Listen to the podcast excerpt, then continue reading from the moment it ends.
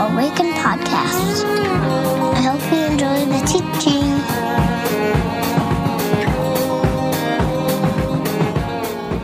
Good morning, my friends, and welcome to Awaken. I hope that wherever you are, uh, you are well. Know that this last week, uh, our staff have been thinking about you and praying for you and hoping that today we set the table for you to hear and maybe even see and experience the living God. We are trusting that God's Spirit has the capacity and the ability to cross the boundaries of space that now exist between us. And so I want to invite you to receive the next hour or so as a gift from us to you, from the divine to you. Um, couple of things before we get started in earnest. I want to let you know about some things that are important for our life uh, as a community, and then we'll we'll jump in. So First, uh, no learning lab. This may be obvious to many of you, but uh, we were intending to start a learning lab on April the 1st. Uh, that was not going to be an April Fool's joke, uh, but we are, that is canceled. And this, this class is really something that needs to be experienced in person. And so we're just going to trust that someday in the future we'll be together again and we'll try to reboot and reload that learning lab with, with Christine Osgood, who was going to teach it. Um, the annual meeting is coming up the third Sunday in May, May 17th, and we're just assuming that we're going to have that meeting some way, shape, and form. If we can gather, we will. If we can't, we'll try to figure out how to do it digitally. And if we can't do that, we'll postpone it. But related to that, if you're interested in participating in our life as, uh, as a partner, which you need to do in order to vote on things like our budget and advisory team commitments and members. Uh, there is a partnership class happening on April 19th and 26th. You can sign up for that online, and if we can't do it in person, we'll we're going to try to do that digitally over Zoom or Google Hangouts or something. So, uh, and then last but not least, we're trying a few new things um, technologically to connect people over. Uh, over the internets. And so, if you didn't know, we have a little something called the Awaken Fireside page, which is really just kind of a private group. Uh, where people from Awaken can hang out and talk and chat and share with each other. And so, if you're not on that or you're not familiar with that, um, I would just highly recommend that you search for that on Facebook, and then our moderator will welcome you with open arms to the Awaken Fireside Room so that you can participate in that. Uh, community, and then also we're trying something new. We're uh, we were we're trying to we're figuring out like, hey, how how can we as a staff gather people on the internet? And um, somebody's like, well, some, we should host a happy hour. And I thought, oh, that's a great idea, except that I'm not drinking. But no problem. I can drink something else. So I'm hosting happy hour, friends, on Monday, tomorrow, 4 p.m. to 5 p.m. I will be on Zoom.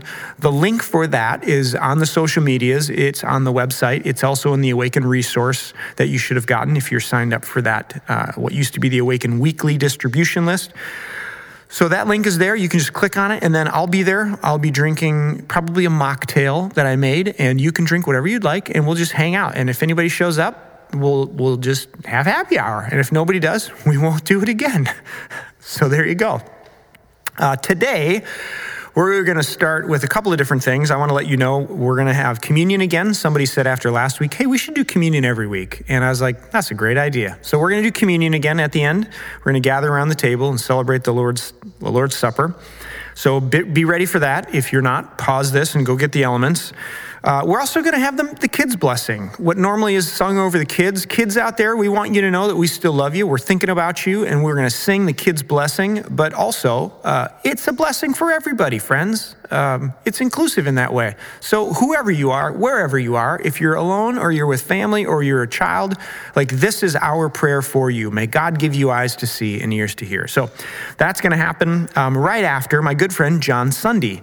John wrote a song about. Uh, well, I'll let you discern what it's about. Um, he reached out to us this last week and said he's got this song that feels appropriate for the topic this week and also just the life that we're all living right now. And so here's a few words from John and his description uh, about what the song is and what it was intended for. And then John will sing that and we'll do the kids' blessing, which is also your blessing. And then we'll jump in. Here we go. Hi, this is John Sunday. Um, yeah, I wrote this tune last week after being introduced to this phrase coined by a fellow named uh, Rudolf Otto in his book, The Idea of the Holy, um, where he explores uh, the non rational side, the kind of mystical side of spiritual experience. Um, and the phrase is called is creature feeling. Um, it's for him referring to that um, part of spiritual experience where we're awed um, by the enormity of God, by the the bigness of God, and in that awe, um, understand our relative smallness and are humbled, you know, in the face of that. Um, and the idea that that's part of um, the reality of spiritual experience. And uh, I thought it's interesting because so many spiritual traditions um, considered this to be, you know, the seat of wisdom. In the Bible, it says the fear of God is the beginning of wisdom. Uh, and though I wish we could all grow in wisdom, I wouldn't wish the circumstances on folks that tend to lead us to that wisdom. You know, circumstances that generally force us to confront how little we're in control. Um, there's beauty in the recognition of that and wisdom if we work out the implications of it. Um, but it, it tends to be a pretty hard one, an uncomfortable process, and um, and and complicated. so anyway, this song um, tries to kind of at least a little bit get at that that idea. Thank you.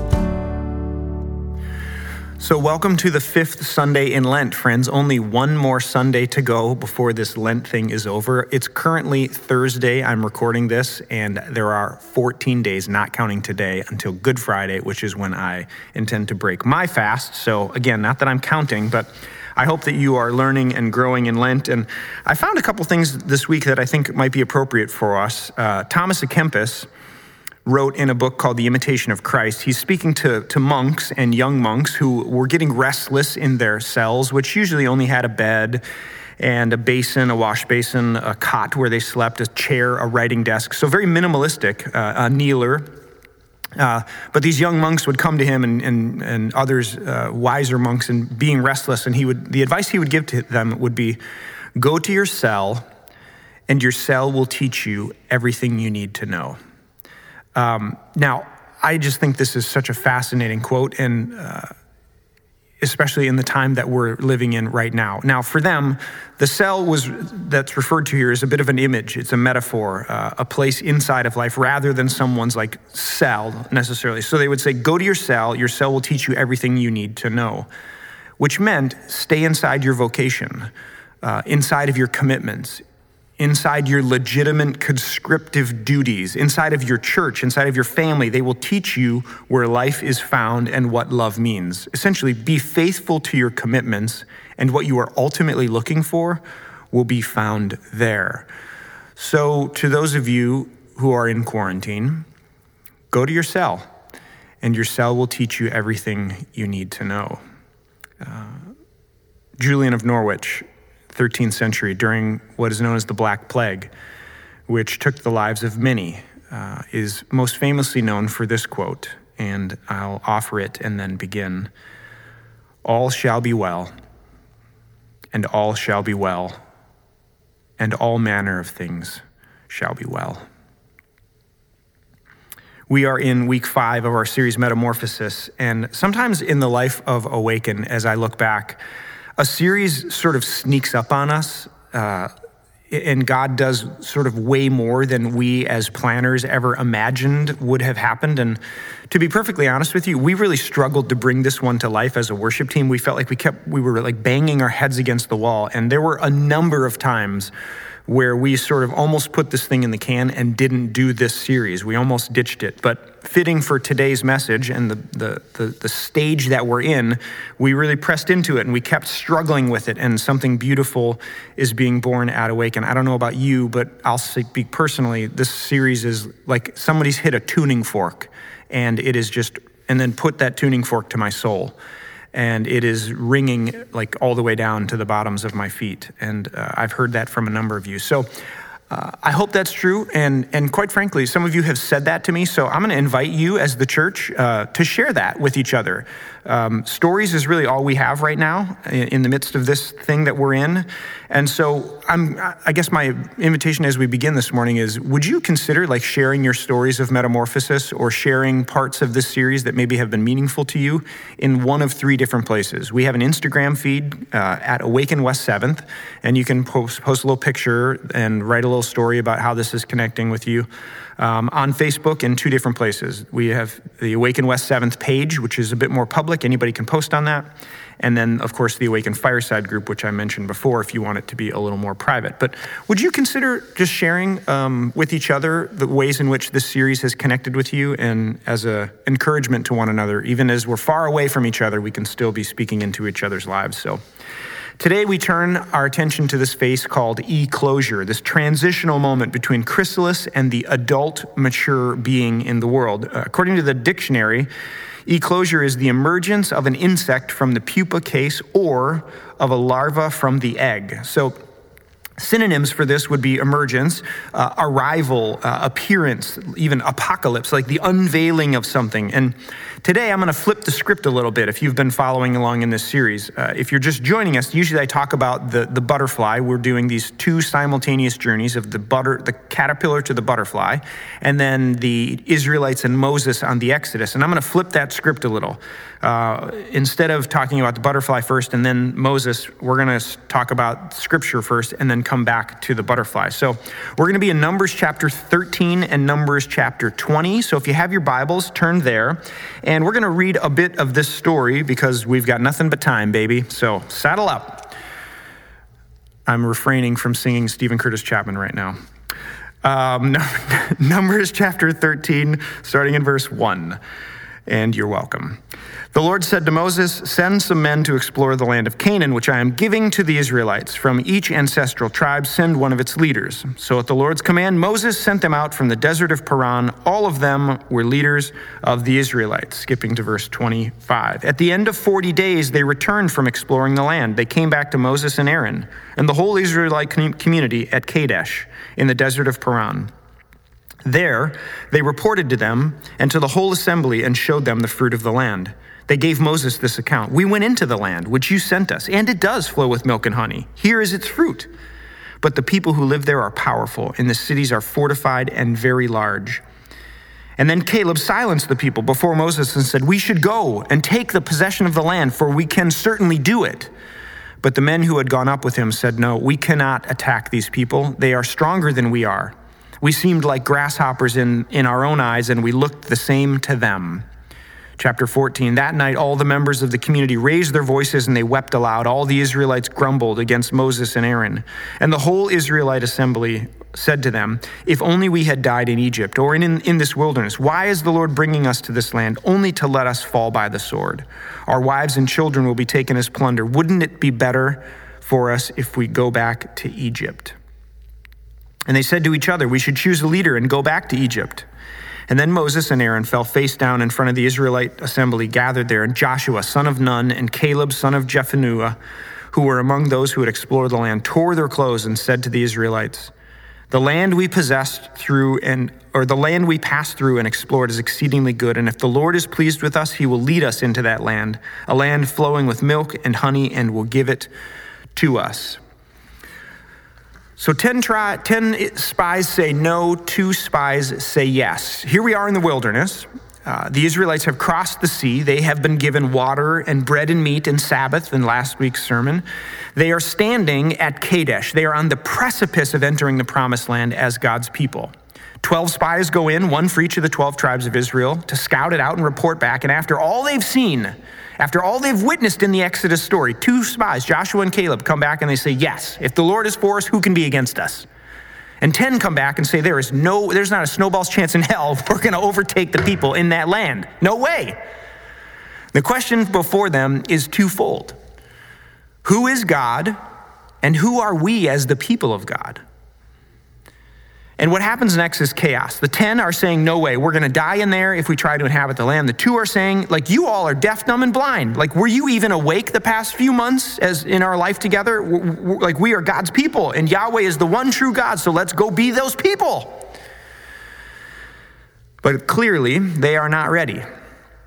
They're not ready for this moment. And so into the chrysalis they go, the journey into the wilderness. And does anybody catch the number of days that they explored the land? yeah, 40, of course. If I'm asking a question, the answer is either Jesus or 40. So, uh, one year for every day they explored the land, they will wander in the wilderness. And if you didn't know, 40 in the Bible is often a reference, this sort of literary uh, uh, flag being waved about in 40, something is being, something is dying and something is being born. Uh, a, a child is in the womb for 40 weeks. And so there is this idea, this sense in which when 40 arrives, you can kind of wonder, like, okay, what's dying and what's being born? So they explore the land for 40 days. And then one year for every day they explored the land, they will wander the wilderness. And all the members of the community who are 20 years and older, save Joshua and Caleb, will not make the transition from the chrysalis of the wilderness into adulthood as the people of God in the land. This is, this is a tragic and terrible moment, if we're being honest, in the life of Israel as the people of God. But here it is. And this is true, and this is real. And I would say this is true in, in, in the process of spiritual formation. Like, you don't get to skip parts of the process. They're standing there and they are not ready to go into the land. Something needs to be shaped and formed in them. And they can't just skip ahead. And so into the wilderness they go. Now, does anybody remember in the first week of this series, I started with a quote uh, from a woman named Renita Weems, an African American pastor, and she writes, We are always repeating ourselves, returning to old themes, re examining the same issue from a different angle, from the vantage point of a different season. Here it is. We don't move on as much as we return wiser. So in Numbers 13, they're standing on the edge of the wilderness, or on the edge of the promised land. They're not ready. They go into the wilderness for 40 years and they come back. And in Numbers chapter 20, any guesses as to where they are standing 40 years later? Kadesh, the same exact place. Minus a generation of, of Israelites who didn't make it through the transition of the chrysalis and the wilderness. And what do we find as the people of God emerge from the wilderness? And are about to go into the promised land, to become the people of God, what we find is struggle. What we find is pain. What we find is suffering. And this is what I'm going to keep coming back to today. For something new to be born or for something new to emerge, struggle and suffering is always a part of the process. It's always a part of the process. So let's pick up the story in Numbers 20. A couple pages later, Starting in verse 1 of chapter 20, we read this. In the first month, the whole Israelite community arrived at the desert of Zin, and there they stayed at, you guessed it, Kadesh. There, Miriam died and was buried. Now, there was no water for the community, and the people gathered in opposition to Moses and Aaron. They quarreled with Moses. If only we had died when our brothers fell dead before the Lord. Why did you bring the Lord's community into this wilderness? That we would have our livestock and die, that we and our livestock should die here. Why did you bring us up out of Egypt to this terrible place? It has no grain or figs or grapevines or pomegranates, and there is no water to drink. We've been here before. Moses and Aaron went from the assembly to the entrance of the tent of meeting and fell face down, and the glory of the Lord appeared to them. And the Lord said to Moses, Take the staff, and you and your brother Aaron gather the assembly together. Speak to the rock before their eyes, and it will pour out its water. You will bring water out of the rock for the community so that they and their livestock can drink. And so Moses took the staff from the Lord's presence, just as he commanded him. He and Aaron gathered the assembly together, and in front of the rock, and Moses said to them, Listen, you rebels. Must we bring you water from out of this rock? And Moses raised his arm and struck the rock twice with his staff. Water gushed out, and the community and their livestock drank. But the Lord said to Moses and Aaron, Because you did not trust in me enough to honor me as, the as holy in the sight of the Israelites, you will not bring this community into the land I will give them. Now, in the next few verses, they're opposed by the Edomites and the king of Arad as they're making their way from Kadesh to the, into the promised land. And Aaron dies at Mount Hor. And as they set out from Mount Hor in chapter 21, verse 4, we read this. They traveled from Mount Hor along the route to the Red Sea they, to go around Edom, but the people grew impatient on the way. They spoke against God and against Moses and said, Why have you brought us up out of Egypt to die in this wilderness? Like we haven't heard that one before. There is no bread, there's no water. We detest this miserable food. And the Lord sent venomous snakes among them. They bit the people, and many Israelites died. The people came to Moses and said, We sinned and we spoke against the Lord and against you. Pray that the Lord will take the snakes away from us. And so Moses prayed for the people. But the Lord said to Moses, Make a snake and put it up on a pole. Anyone who is bitten can look at it and live. And so Moses made a bronze snake and put it on a pole. And then anyone who was bitten by a snake and looked at the bronze snake lived. A bit of a bizarre passage, but be that as it may, what are the struggles that we see the Israelites facing as they are standing on the precipice of the, the, the previous season behind them ending, the wilderness, and about to enter the promised land as the people of God? Struggle. The first struggle, and we've seen it before, is the crisis of water again. And it's not that the Israelites, again, as Renita Weems says, it's not that the Israelites move on from where they were, it's that they return, but in this case, not much wiser.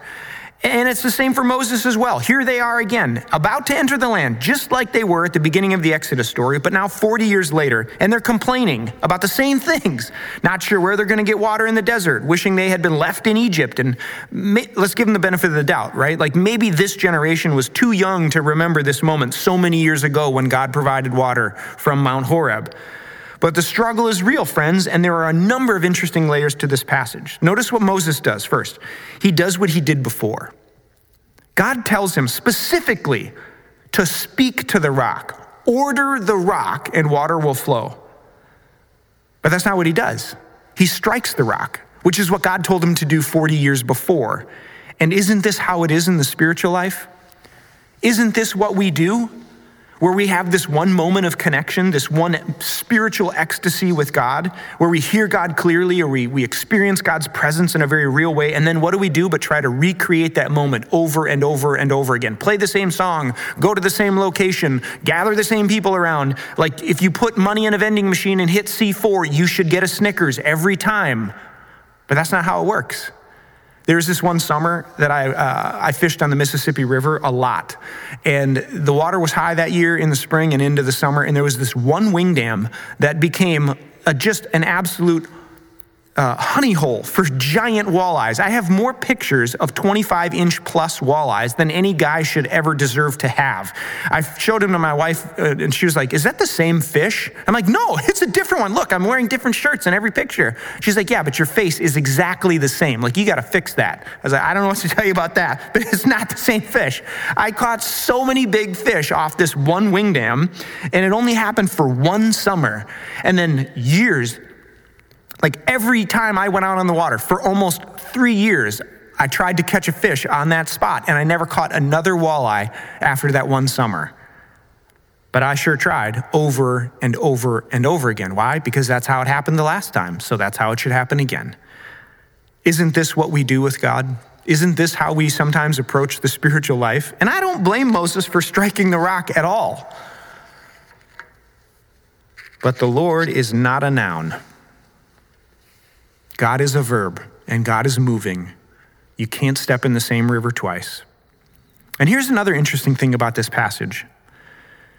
As much as Moses struggles here, there's a bit there's a bright spot for the Israelites.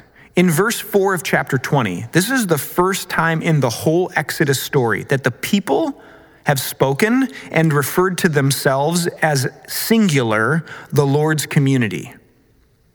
Like while this whole generation, they're still complaining, they're still wondering where they're going to get water from, but they have made a transition from being singular individuals into one community of the Lord's, which is fascinating. But the struggle for water, where are we going to get it? How's it going to come? Are we going to live? Are we going to die? is still present as they emerge from the wilderness and attempt to enter the land. The second struggle is one of personnel. In chapter 20, we learn that Aaron, Aaron is going to die. Moses won't enter the promised land, and you're going to have a new leader whose name will be Joshua.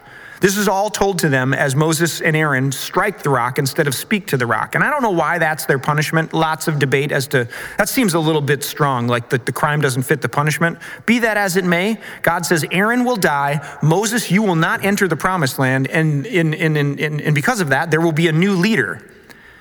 Like, I don't know if you've ever been a part of something that had been in existence for a significant period of time, that was like started and led by the same person or people. And when that happens, like all of the memories that are created and shared as a community, they go all the way down deep into the DNA and the fiber of that thing, that community. And when that person leaves or dies or is asked to leave or steps away or no longer leads that thing, friends, that's a devastating moment in reality and a difficult transition for a community to make. Even outside of the church, this, this is true, but inside of the church, when a founding pastor leaves, it's usually, according to stats, it's one to two years for the next person who takes over before they leave, and the community is actually ready to follow a new leader because they're so traumatized by what has happened. I mean, imagine if you're the Israelites. Like Moses and Aaron have led this thing from the very beginning. Like you've sat around so many campfires in Egypt and now in the wilderness for 40 years, you've heard the same old man tell the same old story about a burning bush in the desert. Like you've heard stories of them going to Pharaoh and telling him, let my people go. You, you may even remember the moment when he spoke and told the waters to part. Like I, I had a youth pastor growing up and he would tell this one story about the rag man, like incessantly. We'd be at a youth rally or something, and he'd be talking, talking, talking. And then I'd lean over to my brother Jake and I'd elbow him, like, here comes the story about the rags. And sure enough, he'd tell, rags, rags, new rags for old. Like I've heard this story so many times. Like you, you maybe even imagine Moses and Aaron like standing next, or Aaron standing next to Moses, holding his arms up. And so, like now, in this moment, as you're emerging from the chrysalis and struggling to become the people of God, you learn that Aaron is dead. And not only that, but Moses isn't going to enter the land with you. And you're, you're, you're going to have to learn what it means to follow the voice of a new person and a new leader, and his name is Joshua. So there's water. There's the crisis of water, this struggle. Then there's Aaron, he dies. Moses doesn't enter the land. Joshua is your new leader. And if that's not enough, you're bitten by snakes that are sent by God, but then healed when you look at an image of the snake that bit you. now, there's a lot of weird stories in the Bible. We've covered a few of them, but this one is up there. Like, okay, God sends, God's mad. He's just hacked. He can't handle it anymore. So he, God's like, if God's a he or she, God is like, you know, you know what we're going to do? We're going to send some snakes to bite the people, and some of them are going to die. That's not even that funny, but I'm just imagining how this is all going in God's mind. So, sure enough, the snakes come, they bite the people, some of them die, and now they're praying. They're like, oh my gosh, Moses, what are we going to do? Moses prays to the Lord, and the Lord's like, tell you what, make a snake, put it up on a pole, and tell the people to look at it. It's like so bizarre. For those of you that have been in our building at Awaken, I often think of Christopher Columbus as the snake. Like the stained glass window with Chris in it. Like you got to look at the thing, you know, to be healed from the thing, which, okay, I, am not going to unpack like the difficulty of Moses' punishment for striking the rock instead of speaking, uh, speaking to the rock. That's bizarre. I don't get that. I'm not going to unpack that. And I'm not going to unpack the existential and psychological implications of your healing coming from gazing at the thing that inflicted pain, which was sent by God. Uh, I, those are probably both worthy of lost in translation, which maybe we'll come back to this summer. I don't know. But here's the thing what I want us to focus on is like the struggle that is present as the Israelites emerge from the wilderness and attempt to take possession of the land as God's people. For something new to be born, something new, or for something new to emerge, struggle and suffering is always a part of the process. You got water, you got Moses and Aaron not entering the land, Joshua as a new leader, and then this bizarre incident of the snakes. But what about the butterfly? The chrysalis lasts about 10 to 15 days under normal circumstances. And so when all these imaginal discs we've talked about of these cells come together, they're like homing devices. All these cells come to them and they create what will be the butterfly. The chrysalis turns translucent. If you've ever seen this, it is bizarre. It's so cool. And you can begin to see like the black and orange in the wings on the butterfly. And then things start to actually, like you can see it moving inside the chrysalis. Again, totally weird. But as the butterfly begins to wrestle its way out of the cocoon, a small opening begins to emerge in the casing of the chrysalis. And then a desperate struggle ensues for the butterfly. It looks awful. After making its way out of the casing, two things happen. One, it uses the shell, the casing itself, to hang itself upside down to enable the wings to dry and unfurl. And then, secondly, the abdomen of the butterfly is just filled with liquid. And that liquid is called hemolymph, and that is pumped out of the, the abdomen into the wings somehow. And those wings begin to unfurl and dry, and the abdomen of the butterfly begins to shrink down back to size, as if like the, the, the struggle and the action of pumping that hemolymph out to the wings like strengthens the muscle of the abdomen and it tightens up and it becomes what it will be. And this is all very difficult to watch. It appears as if the butterfly is struggling for its life because guess what? It is. The struggle is necessary for the adult butterfly to fully emerge from the cocoon. We've all heard this story. It's anecdotal, but it's so beautiful, right? The little boy who sees the cocoon and the emerging butterfly and the struggle that's happening in an attempt, oh my gosh, we got to help the little butterfly, right? He like grabs the tiniest pairs of scissors and cuts the cocoon ever so gently and helps the butterfly out of the cocoon and then sets it on the ground and waits for it to fly. Eyes wonder and big and without knowing it, the little boy has like stolen the possibility of life for this butterfly, like circumventing the struggle that is necessary for it to emerge and become what it's meant to be. Then the poor butterfly is left to drag its now overweight body along the ground for the entirety of its life. The same thing happens with bees, by the way. Uh, I don't know if you know this or not, but NASA, these crazy scientists, they've taken all kinds of things to space to see what would happen to them, which I don't know, that'd be kind of a cool job. Hey, what do we want to bring to space this time? Let's check it out. So one time they brought honeybees. They're like, what happens to honeybees if you bring them into space? So they bring these honeybees into space, and according to one story, they're, they're weightless, right? They're like floating around, there's no gravity. And so the bees are kind of like, whoa, what's going on? Well, they learn, they adapt uh, uh, up there. They adapt so much so that they can, like, by the end of it, they're still working in their little hives and building things. But what was interesting was when they brought them back. When they brought them back, these, these bees, they, they couldn't fly anymore. They're, and evidently, their inability to fly was directly attributed to the fact that in space, the bees no longer used their wings and because they could float around in, in, zero gravity and this, this lack of using their wings produced atrophy in the muscles that help them flap their wings.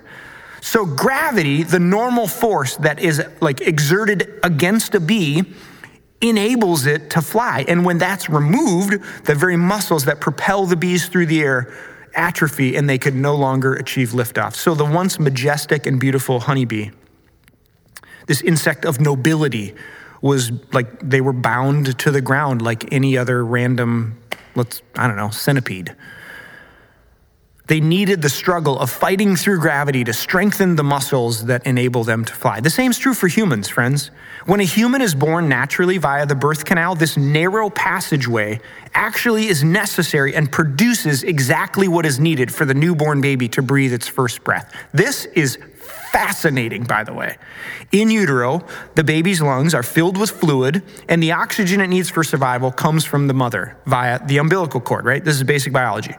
But in one of the most miraculous moments in the natural world, about a million little miracles happen at the same time. The baby stops receiving oxygen from mom, a, a, a valve in its heart flips, and it begins to breathe with its lungs, its first breath. It's incredible. The process of passing through the narrow birth canal expels the liquid in the lungs and readies it for this new emergence to happen and this life to begin in this new world. Richard Rohr talks about in his second half of life book called Falling Upward, He's, he argues that second half of life wisdom only comes from a life lived over time. And in the rare occasion that a young person possesses this type of wisdom, he says, invariably they have suffered and struggled greatly, for it comes no other way. Jesus, at the end of his life, is in a garden, struggling to the point of how this works, I don't know, sweating drops of blood struggling with the road that he must travel and the suffering that must be endured so that something new might be born in and for humanity. Paul in Philippians chapter 3 says, I want to know Christ, yes, to know the power of, res- of his resurrection and to participate in his sufferings, becoming like him in his death, so that somehow I might attain the resurrection from the dead. For something new to be born or for something new to emerge, struggle and suffering is always part of the process. You cannot collect $200 if you don't pass go. Friends, if the goal of the Christian life is that the life of Christ would be formed and shaped in me with increasing measure, why am I surprised that suffering and struggle is a part of that process? So maybe you find yourself here today emerging from the chrysalis, new life trying to be born, I would just encourage you, I would remind you that the struggle is necessary for new life to emerge. And so, my question for you this morning as we close is this What might emerge in me and in the world if I stay in the struggle? What might emerge in me and in the world if I don't run from the struggle? What might emerge in me and in the world if I don't numb the struggle? How many different ways do we anesthetize things that we don't want to feel? What might be born in me? What might be born in the world if I stay in the struggle, if I'm present to it, if I can name it and allow it to transform me? Pray with me if you would. God, this morning, as we gather together and we hear these words written so long ago, my hope and my prayer is that they would become life giving to us today. God, for those that find themselves in the midst of this struggle between the chrysalis of waiting and trusting uh, that, that you are doing something in this period and, and like emerging as an adult or a mature being, a more mature, this, this transition period. God, I pray that we wouldn't run from, we wouldn't uh, deny or anesthetize the struggle that we might feel in the midst of this. And I pray that we would learn and that we would know that the struggle, the wrestling, is necessary for something new to be born in me and in the world. So, for my friends in the next few moments, would you, by your Spirit, be present to them, wherever they are, walking through the park or sitting in a car or together with family or alone in a room? God, would you be with them right now in these moments of silence?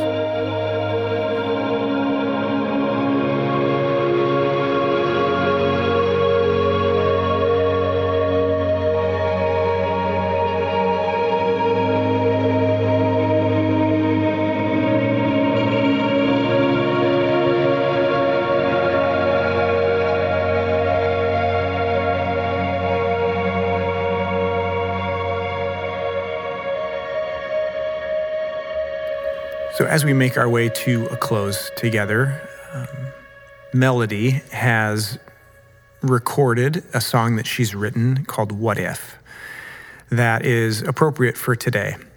And so, uh, Mel is going to share a little bit about what the song means to her and why um, it felt appropriate for this morning. And then she'll play that, and then we will gather around the Lord's table together. So I wrote this song a few years ago, and uh, it was during a season of my life where actually was really surprised to come to the realization that I didn't have to fix myself up or clean myself up before I attempted to connect with God. Um, at the time, I was definitely in the midst of a lot of struggle and pain, uh, particularly dark season. And without going into too much detail about it, uh, to sort of save myself the inevitable vulnerability hangover later, um, I'll just say that I was definitely asking God the question why am I even alive? And why did you make me? And even though that wasn't the first time I'd asked that question, it was the first time I'd actually approached God with it. And I was already in my 30s at this point. Um, I think I had never asked God that question directly before because I didn't think that He or she wanted to hear it. Um, that God didn't really care about the dark parts of my life. God was only interested in connecting with the parts that I'd already worked out to try to perfect. And that somehow I had to prove that I could rise above the struggle on my own. Uh, so, this song is basically me dreaming and asking the question what if it isn't too good to be true that God is good? Um, what if Psalm 126 is actually true when it says, Those who sow in tears will reap with songs of joy? So, this is a really a song of hope, uh, resting in the realization that I will be transformed, I will be healed, and that I don't have to pretend or try to prove myself at any moment along the way.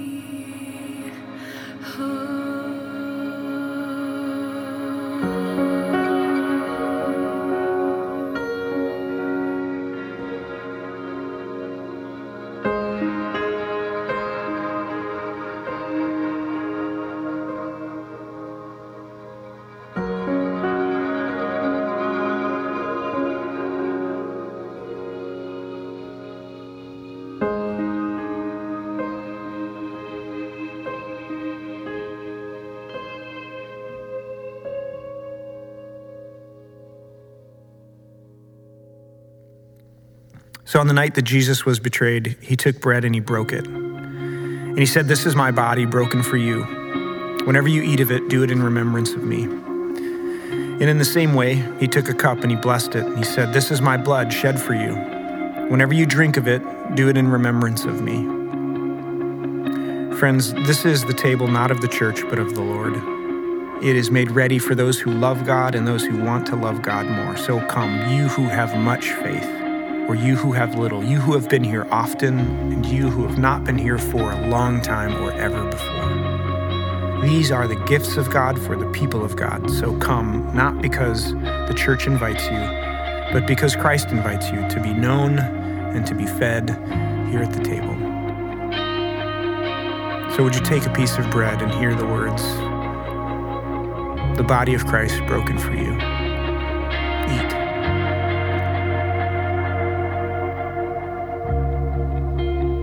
And in the same way, would you take the cup and hear the words, the blood of Christ shed for you? Now drink.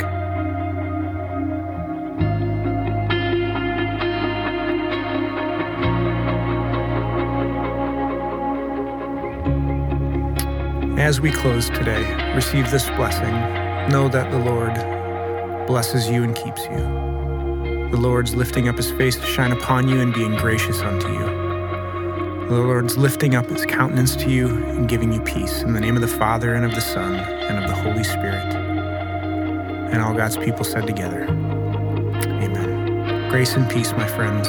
Be good to each other, be good to yourself. Love one another and love the world. See you next week.